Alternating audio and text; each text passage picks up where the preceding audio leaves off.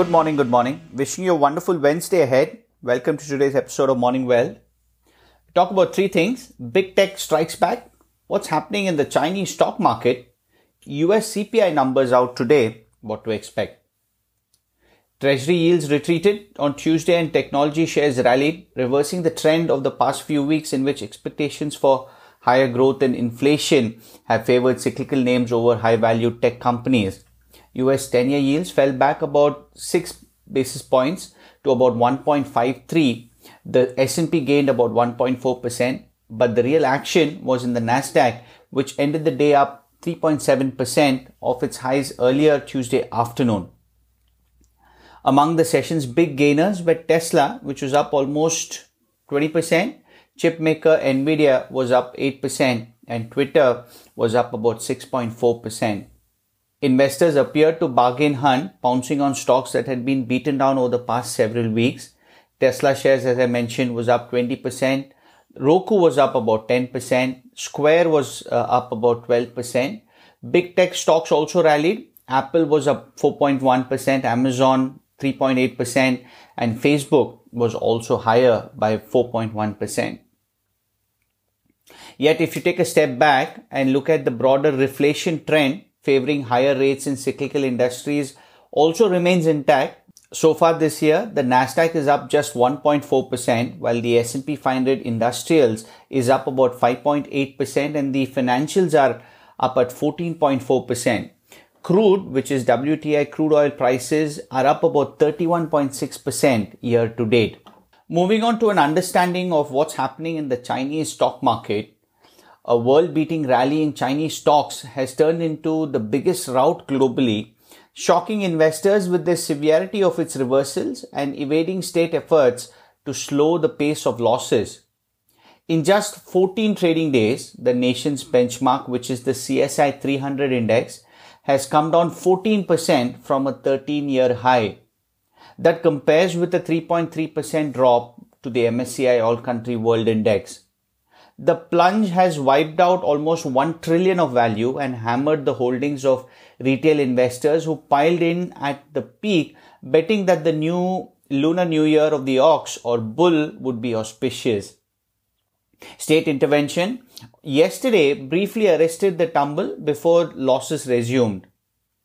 The question on traders' minds now is how far the slump will go, given the C S I three hundred is only a couple of bad days away from entering its first bear market in all, in two years, and whether authorities will do more to calm sentiment.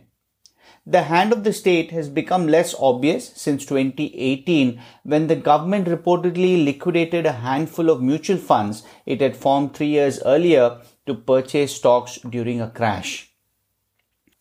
But the government has long acted to ensure China's financial markets are stable, especially around key events. The ongoing National People's Congress, a closely watched political pageant used to unveil major policy priorities, is one such occasion. To see such turmoil in markets while the N P C is in session is highly unusual. The last time the C S I three hundred lost more than one percent during the annual event was in twenty fourteen. And the current pace of losses would be the biggest since two thousand eight. State-backed funds, known as China's national team, quote-unquote, stepped in yesterday in order to ensure stability during the N P C. This is according to what has been reported in Bloomberg. The efforts were initially successful. The C S I three hundred erased a three point two percent drop to gain zero point three percent in just over an hour in the morning trade.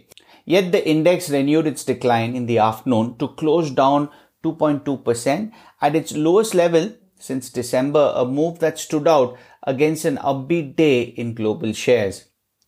To be sure, authorities had in some ways encouraged the recent correction. Officials repeatedly warned of asset bubbles and said that curbing risks in the financial system was this year's key policy goal. Their comments came as signs of speculative activity increased. Liquor maker Kweichow Moutai, for instance, had surged thirty percent in just over a month to be worth more than five hundred billion, making it one of the world's most valuable stocks.